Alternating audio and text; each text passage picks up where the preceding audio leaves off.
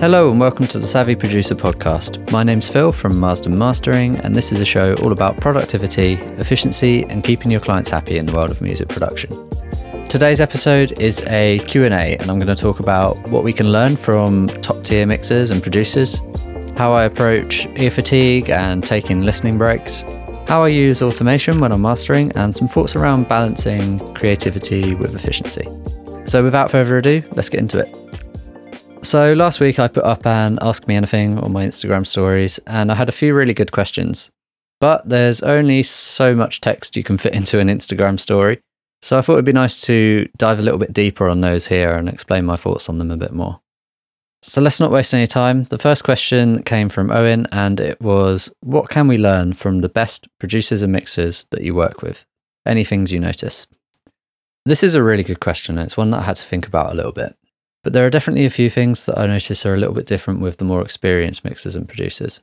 So first of all, sonically, which I suppose is the most interesting bit, is that I tend to find the more experienced mixers hand over louder sounding and more compressed mixes that still feel dynamic and full of energy and contrast throughout. Generally, they also make bolder choices when it comes to things like little bits of ear candy throughout a production or a mix. And arrangement-wise, things are often less busy too with the more experienced producers. The result of this is normally a final product that sounds much louder, much more exciting, much more in your face. It's a lot like a canvas. If you've got a painting on a canvas that's full of detail, loads of tiny little textures, the whole thing's painted, it can be amazing, but it doesn't stand out much in a room. Whereas if you have a canvas that is mostly still white with a few bold brushes of colour across it, that stands out and it really pops out at you. Neither's really better or worse, but I think that's what you get when you have a really simple but effective arrangement, is something that really stands out. In terms of workflow, there's often a bit more organization too, so I find we rarely have to go back and forth making sure all of the files are right, making sure we have all of the instrumentals, radio edits, things like that. They're normally just ready and printed from the get-go. Everything is signed off, done, ready to go for mastering. And lastly, I think there's just more of a trust element with more experienced producers and mixers. More often than not, they just want me to do my own thing. They don't hand over too many notes. They just trust that it will come out sounding amazing. Don't get me wrong, they still really care and they don't want me to go crazy changing what they've crafted at all. But they trust that I'll just give the track what it needs. I think all of these things that I've just listed stem from, obviously, experience, but also the confidence that comes from that experience. So for example, with the louder, more compressed mixes, often we're told not to overcompress things when you're starting out. So I think when you are starting out, you tend to hold back on things like that a little bit and you play it safe. But then as you get more and more experience, you understand the moves that you're making better, you hear it better, and you just get more confident and more heavy-handed with things like compression because you know how to make it sound good.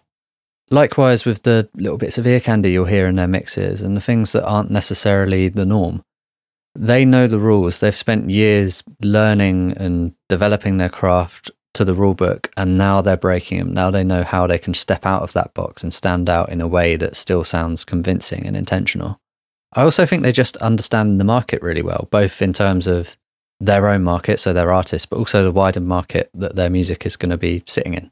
So most popular genres, no matter what it is, they just do need to be quite loud, because that's what brings energy and it's what makes music sound exciting to most normal people.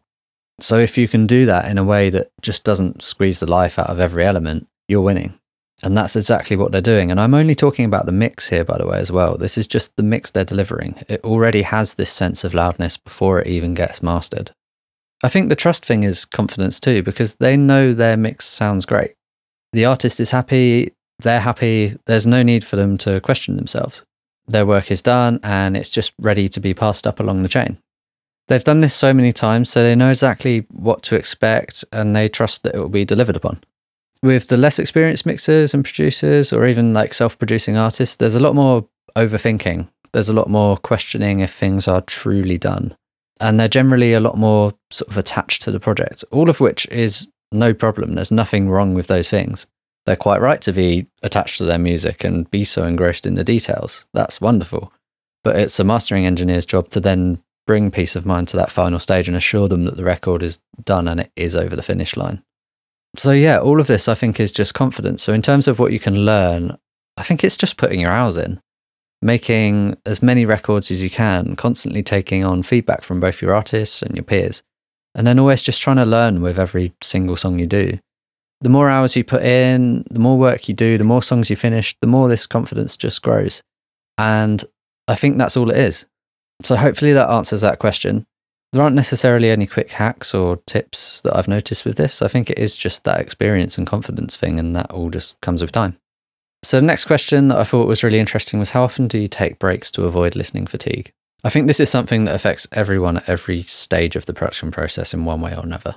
But for me in mastering, the simple answer is every half hour to forty-five minutes. Mastering's quite easy to manage for this because a song doesn't tend to take longer than that. It's a very quick, very instinctive process. Often after one listen through of the song, I know exactly what I want to do and where I want to take it. So you're only working on a stereo track. It doesn't take long to do those things. And if you're going beyond that length of time, something's probably wrong, either in yourself and your headspace or objectivity, or maybe you're trying to fix something that should have been addressed in the mix or even the production stage. If you're going longer than an hour or so, you're probably just trying to make the song into something it isn't. And that's when you start getting a bad master. Also on this topic, I found something that's really helpful is only mastering six songs per day.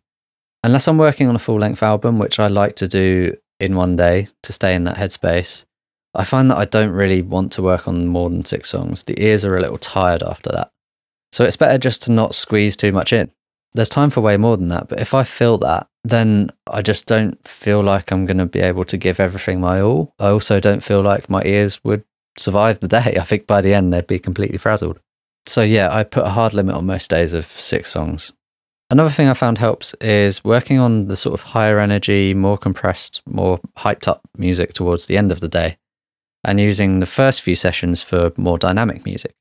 So for example, if at the start of the day, I began with like a metal track or a dance track or something like that, that is very intense music that does batter your ears.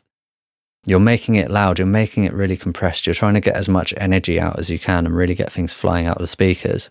And to me, it just feels like that does take more of a toll on your ears. So if I did that at the start, I wouldn't have much um, ear battery life, I guess you could call it, for the end of the day. So I start on songs that are much softer, more dynamic, and work my way up to the songs that are more lively. So hopefully that gives you some insight into that. The final question was, do you use automation much when mastering? Simple answer is yes, a lot. To me, automation is often just one of the best ways to bring energy and life to a track. Whether it's you need a chorus to feel bigger than every part before it, or you want a bridge to feel slightly smaller so that it kind of takes the listener to a more intimate moment, automation is often the answer. Or sometimes you just don't want a certain bit of processing across a whole track, so you automate it in and out. I'd say the most common thing I automate is probably just the gain, just to control the macro dynamics of the song, make sure each section hits exactly as it should. Often if you have a song that's really, really dynamic and say it gets really big at the end, you'll find that the mix is actually a little too quiet at the start. And if that's played in the context of a playlist or amongst the other songs by an artist, that start of the song can sound really quiet compared to other things. So I'll often automate that up. But do it in a way where when you get towards the end of the song, that final section that sounds huge still does sound huge and full of life. There's definitely a bit of an act to it, but that's probably the most common thing that I'm automating. Other things I find myself automating all the time are things like E Q. Maybe I want to apply a slightly different tone or frequency balance to a certain section. Maybe I want the vocal to pop out more in a chorus or something like that. Um, the bypass button for certain plugins. So an example I used is Um, the other day I had Soothe come in just for the chorus of a song where things were getting a little bit harsh. The rest of the song, it was off. And then also the width on Imager plugins can be a fun one to play with. You can make things nice and narrow for the verses and then really bring them to life in the choruses. And then sometimes parallel effects as well, like compression and saturation, so that they only come in for certain sections. A really interesting one actually is automating in Ozone Master Rebalance. So something I often find is that I feel drums need a little bit more pop and snap for a chorus. So for that section and that section only, I'll bring in Master Rebalance and just bump them up zero point one decibels. And that just gives them a really cool little snap. There are lots of other ways you can do this in the new Ozone update as well that are really cool that I've been playing with lately. But yeah, the list could go on. Automation is something I use all the time. I talk about efficiency a lot on this show, but I really think automation is something you should never be afraid to spend time with at any stage of the production process. Yes, maybe automating clip gain on your vocal isn't very fulfilling or creative, so that could probably be delegated to an assistant. But for just about everything else, it's one of the most creative parts, and it really, really brings life to songs, life to mixes, and make sure that you don't have a flat, boring mix with no contrast. So definitely spend time on automation and think about delegating or automating, in the other sense of the word, other parts of your process so that you have more time to spend on things like this. These are the little creative things that bring so much life to your songs. They make it sound like you, and that's what your artists are hiring you for. So the more you can free up time for things like that, the better. In mastering, it would be very easy for me not to bother automating anything. I know there are a lot of mastering engineers out there who do love this sort of thing. But generally, I think a lot of mastering studios don't do a lot of automation. But for me, it's this attention to detail that really brings the most out of my clients' mixes. And it makes me feel fulfilled in knowing that they're getting every bit of my creativity. It's how I really satisfy that creative itch, by going into these little details. And if I didn't have my process dialed in, if I didn't have, say, that six song limit, then I wouldn't be able to do this. Maybe the mental capacity wouldn't be there, or maybe the physical time to do it wouldn't be there. So I think there's definitely something to be learned from that for every stage of the process. So that's it for this episode. Before you go, I just want to make a really quick offer. So you want everything that leaves your studio to sound incredible, but sometimes that final ten percent can leave you banging your head against a wall. Maybe you find yourself in the never-ending cycle of making one last little tweak over and over again. And before you know it, you've been in the studio for ten hours, you're surrounded by half-empty coffee cups, and your eyes are bloodshot. Or perhaps you're dead happy with your mixes, but you just need a reliable, thoughtful, fresh set of ears at the mastering stage to get them over the finish line. Either way, I'd love to help. I run a simple and collaborative mastering service, putting you, your production, and your artist's vision at the centre of attention. I bring peace of mind to that final stage of the production process and make sure everybody walks away with a record that they adore. So if you're tired of mastering your own mixes or craving a more personal touch than the big name mastering houses can offer, I'd love to team up with you. If you'd like a free mastering sample, be it on an old project or something current, drop it over to me via my website or email me on phil at marsden mastering dot com. That's phil at marsden mastering dot com, and we can get the ball rolling.